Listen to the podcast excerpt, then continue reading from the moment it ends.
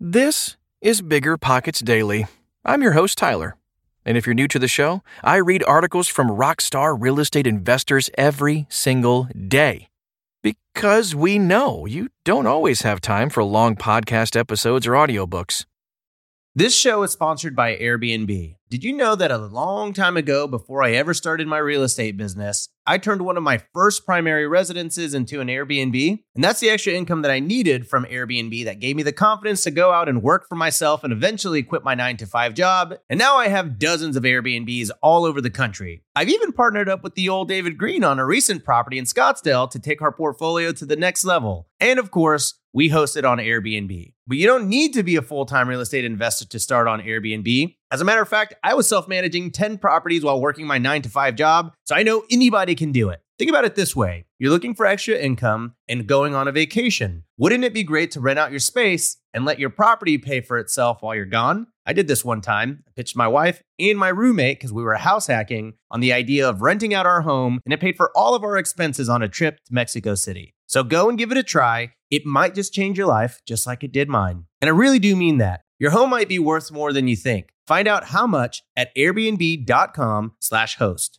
Meet Rent App, the seamless, secure, free way to collect rent. Built by a team of fintech veterans behind Square and Cash App, Rent App uses ACH bank transfers to deposit funds directly into your account. You don't even need to download anything. RentApp setup is straightforward for renters, and there are no apps for landlords to download. Both get peace of mind with a digital transaction history. That means no more lost checks, managing a dozen different payment apps, or even wondering whether payment was sent. Landlords say Rent app is the most convenient way to collect rent, and we think you'll agree. Rent app, the free and easy way to collect rent. Learn more at rent.app slash landlord. That's rent.app slash landlord.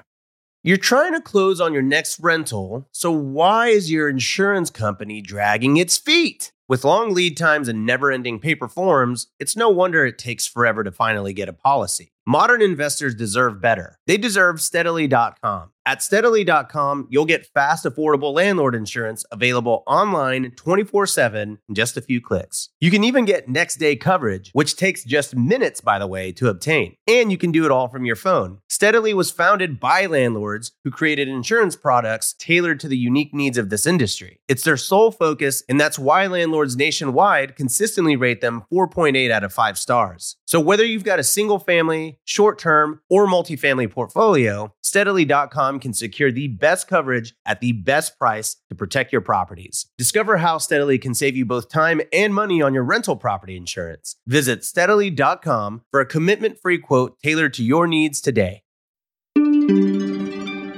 10 Simple Steps to Scale from Single Family to Multifamily by Paul Moore. There are many reasons why residential real estate investors are looking to shift from purchasing single family homes to multifamily apartments. Competition levels, financing, and finding value are some of them. One of the main reasons is due to the economies of scale. It's easier to manage one 203 unit complex versus 203 individual single family homes, SFH. And it's more profitable. so, what's involved? How can investors make the change scaling from SFH to multifamily successfully? Buying multifamily housing, MFH, is a more involved type of investment and may be more stressful and expensive than purchasing an SFH as a rental property. That's why many investors decide to start with buying SFH and work their way up to MFH. However, to cut down on the learning curve, it might make sense to consider jumping into multifamily investing from the get go. Multifamily housing made up of one to four units is considered residential, while an MFH of more than four units is generally classified as commercial property. Residential MFH can be less expensive, as applicable laws and tax structures differ compared to commercial. Residential multifamily, up to four units, is financed with residential debt and is quite similar to residential in its strategies and financing. Commercial multifamily is financed with commercial debt and is appraised through a value formula, not on comparable properties. Commercial real estate valuation is based on this formula. Value equals income divided by rate of return. More specifically, it is value equals net operating income divided by capitalization rate. This allows operators to force appreciation, and leverage can multiply appreciation even further. This is the reason why most of the wealthiest people in the world invest in commercial real estate. To be sure, larger MFH takes more preparation and can be overwhelming to a new investor. But no matter what an investor decides, there are several necessary steps to take before jumping in. How can one get started in scaling from SFH to multifamily properties? Know the area. The geographic area of the investment property can play a large part in the cost of the property, the amount of rent that can be charged, and the type of potential tenants. This, of course, affects the bottom line of every investor, and if there is a certain budget to work within, it's wise to find a geographic area that fits the budget.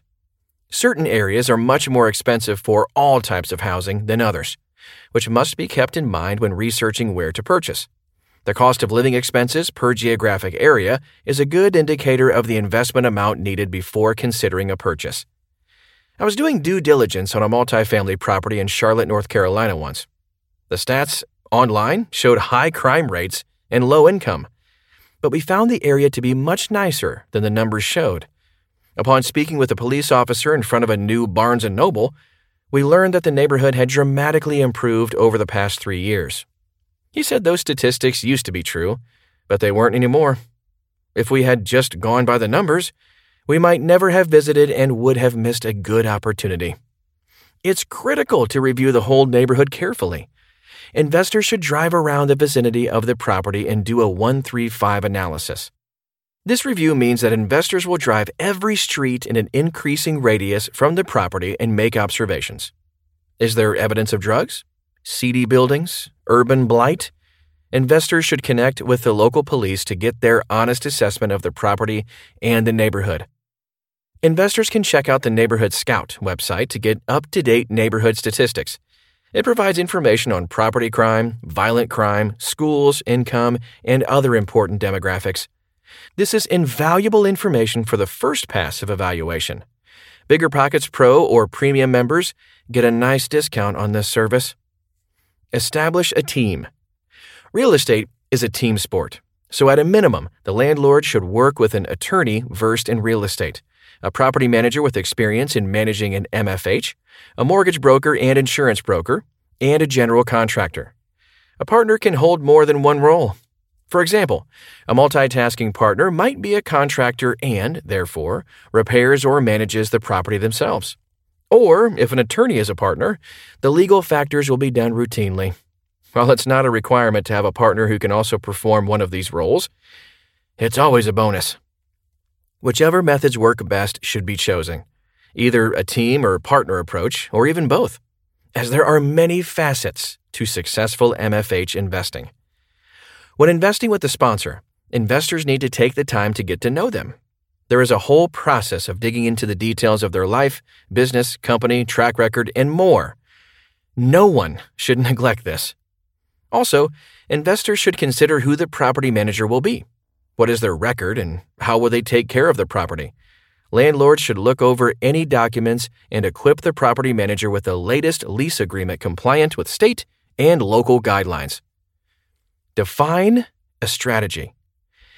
Investors must have a defined strategy when buying MFH properties. The choice of property, whether residential or commercial, the amount of down payment, the return on investment, and the overall amount of time needed to ensure profitability always must be considered, as well as approximately how long to hold it for.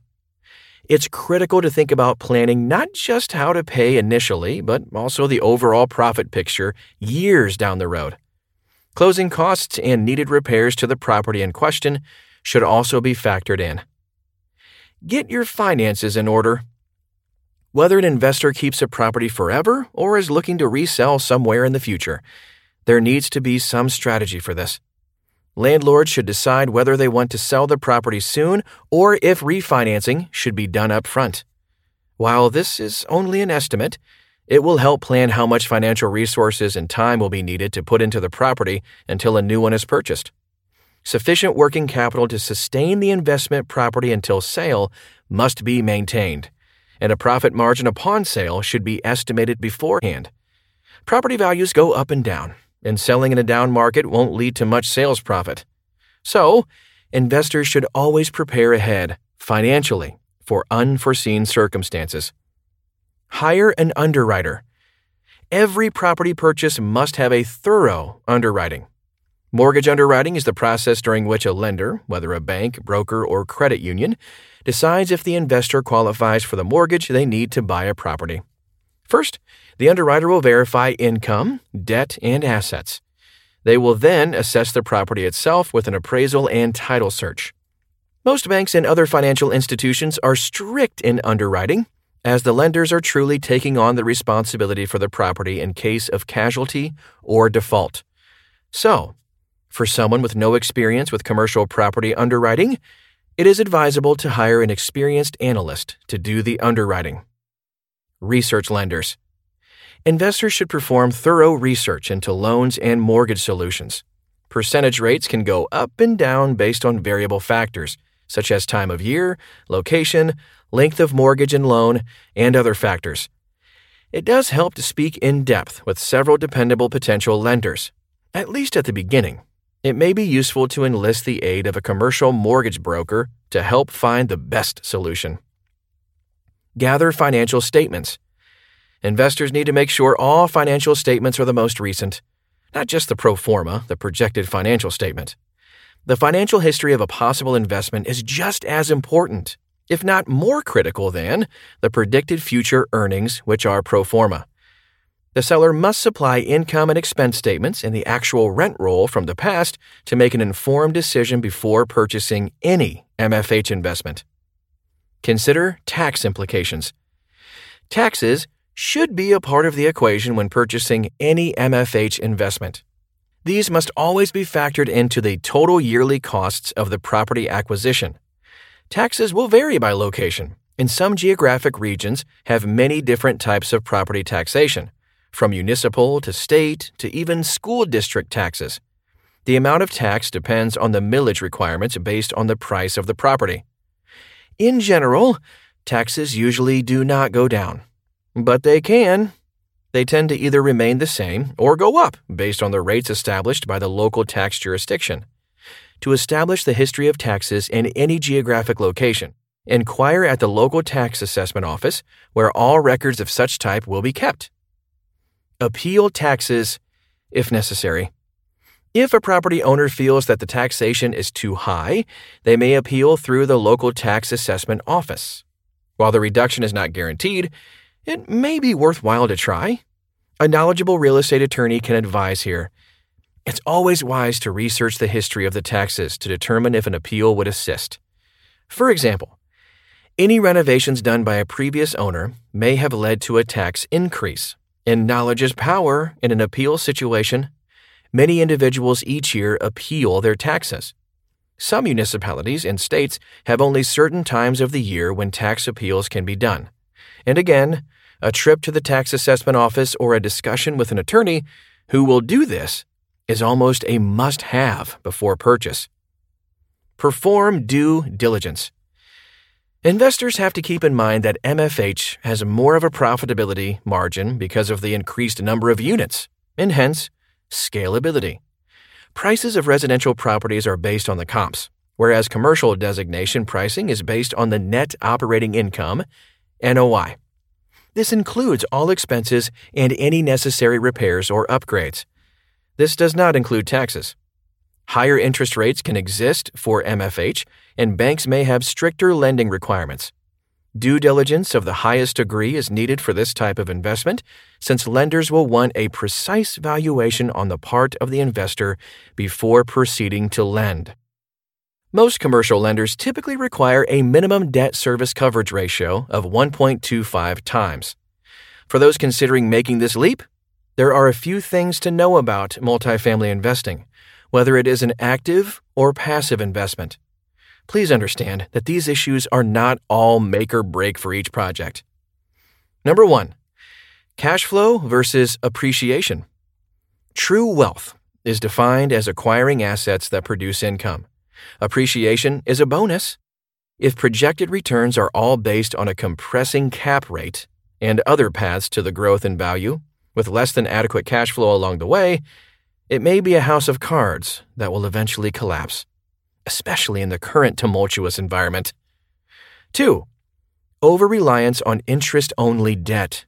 Interest only debt boosts the project cash flow in the early years, but will the project produce positive cash flow without interest only debt? This is not critical, but if the debt is interest only for a few years and income shrinks during those years, investors could find themselves in a world of hurt when principal payments kick in. And don't think this couldn't happen. Have you been to New York City lately? 3. Debt Service Coverage Ratio. The debt service coverage ratio, DSCR, aka the debt coverage ratio, DCR, is the ratio between the pre mortgage payment cash flow and mortgage payment. Banks mandate about a 1.25 DSCR or higher. If new cash flow is $12,500 per month and the principal and interest total $10,000 per month, then the standard is met. I recommend investing in projects that are significantly above the standard. I look for DSCRs in the range of 1.5 or above. A recent mobile home park we invested in has a DSCR of above 3. In our portfolio as a whole right now is at about 2.3. This is a 130% margin of safety, which I call my good night's sleep ratio. 4. Inflated projections. Does the pro forma project rent and occupancy increases in year one? Does it rely on 5% rent increases annually while costs only increase at standard inflationary levels of about 2%? Watch out. Stress test this pro forma to see how the deal would perform with flat rent, lower occupancy, and unexpected maintenance costs. I'm speaking from experience. 5. Break even occupancy. Suppose occupancy is at 88%, and investors assume it will go to 96%. But what if it drops to 80% or less? Reviewing the break even occupancy in conjunction with the DSCR is a way of evaluating the real margin of safety of the project. But physical occupancy is not a complete picture of the situation. Investors must consider economic occupancy.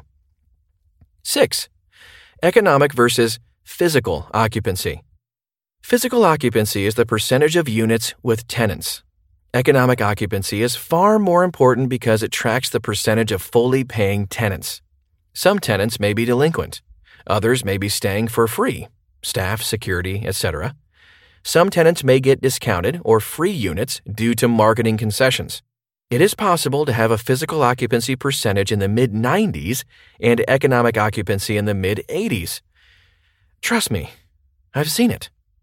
My friend Brian Burke, a 30 year MFH veteran, told me about buying a distressed Houston area apartment complex in the wake of the great financial crisis. He got it for about half of the prior owner's price. What could go wrong? Brian said that about a quarter of the tenants moved out, and another quarter quit paying. He had to offer concessions to fill units. As a result, his economic occupancy was below 50%. Brian struggled with this property for many long years, but he eventually made a profit from it. And his decision to pay expense shortfalls for years out of his pocket showed his shining integrity. 7. Pro forma versus actual financial statements. Brokers and sellers love to talk about what could be. Sure, that is sometimes possible, but investors are buying what is now so they should be careful not to presume about the future because there are no guarantees on their plans to raise income and cut expenses. Speaking of which, sometimes the market rents across the board are listed as the highest rent that has ever been achieved on a single unit. So if the current owner has raised the rent from $900 to $950 on a single unit or two, they often report that as the market rent. Investors shouldn't be fooled into believing it will be easy to raise all the rents to that level. 8. Insurance loss runs. I was performing due diligence for a property, and I learned that there had been one death and one serious injury in the past seven years. They were both flukes, but the seller's insurance policy had been canceled, and his new policy was highly inflated, about four times what one would expect. This doesn't have to be a deal killer. But don't ignore this. The same rates and issues may be passed on. 9. Thorough inspection. When performing the property inspection, a team of two should walk every inch of the property. One person, a maintenance construction type, and the other, a careful note taker, should go through a detailed checklist when inspecting each unit. This information is needed to make the final decision, and investors shouldn't be afraid to walk away. Once, when we were under contract to acquire a 180 unit apartment complex in Tennessee, we were in the middle of a long day of inspections when I got a call from one team member. He invited me to come to the basement below one of the buildings where he had discovered a serious mold issue. It turned out to be in that building and half of the buildings in the complex. The owner denied any knowledge of the mold. We had a non refundable deposit, and the only path to a refund was to prove fraud by the seller. We called various local inspectors and actually found one who had inspected the property a year before and provided a pricey quote for mold remediation. He sent us 85 photos to prove it. The owner quietly refunded our money, and I'm guessing he was relieved that we didn't report him or pursue him further. The broker was obligated to disclose it to future buyers, so we were satisfied with that. 10. The actual value of add ons. We owned a multifamily property in Lexington, Kentucky, a few years ago, and a nearby apartment complex did extensive, expensive, and beautiful upgrades to their property. They expected to raise rates from $800 to about $1,050 per month. They failed to get those rent increases because the area wouldn't support it. They had apparently dropped millions on this program, and I doubt it paid off. And note that when they dropped their prices back to the 800s, it made it very hard to get the rent increases on the less than beautiful units. Before counting on rent increases from renovations, investors should test a few units to ensure their theory is right. Number 11. Potential for unexpected expenses. Once, I put together the budget for upgrades to an apartment community we were acquiring. I thought that a 10% buffer in the budget would be adequate, but we decided to go with 20% just in case, an extra 100 grand. It's a good thing we went with the higher number because we had an unexpected repair of $107,000 for a water main break. If 2020 has taught us anything, it's to be ready for the completely unexpected, the unthinkable, the unimagined. 12. Cap rate. The cap rate, or capitalization rate, is a formula that estimates how much an investor can make from a property. It looks like this Cap rate equals net operating income, NOI, divided by purchase price, times 100%. Net operating income is the gross rental income minus expenses, such as vacancy, taxes, insurance, maintenance, other expenses. This is the formula. NOI equals gross rental income minus vacancy, taxes, insurance, maintenance, other operating expenses. Investors must remember that the lower the cap rate, the more expensive the property. The higher the cap rate, the cheaper the property. Some may be comfortable with the current multifamily cap rates, but I'm not. Even as the author of a book on multifamily investing, I'm holding off on investing in apartments at this point in the cycle. Sure, cap rates may be compressed further. But if investors are counting on that to make the deal work and rates go in the opposite direction, they may be ruined. Overall, it might seem complicated to undertake scaling from SFH to MFH, but it isn't. There are many benefits, and it doesn't hurt to at least try one deal. Once investors go through the process, improve upon it, and then move on to the next property, they will find that MFH can be manageable. Having a team and or partner is a big step in the right direction and can streamline the process. Again, due diligence and a well thought out complete strategy before purchase will reward a wise investor with a source of stable income for many years. That's this Tuesday's show. What do you want to hear more of? Shoot us an email at podcast at biggerpockets.com to let us know. Thanks for spending time with us, and I'll be back tomorrow. No, really. If I'm not back tomorrow, something's seriously wrong.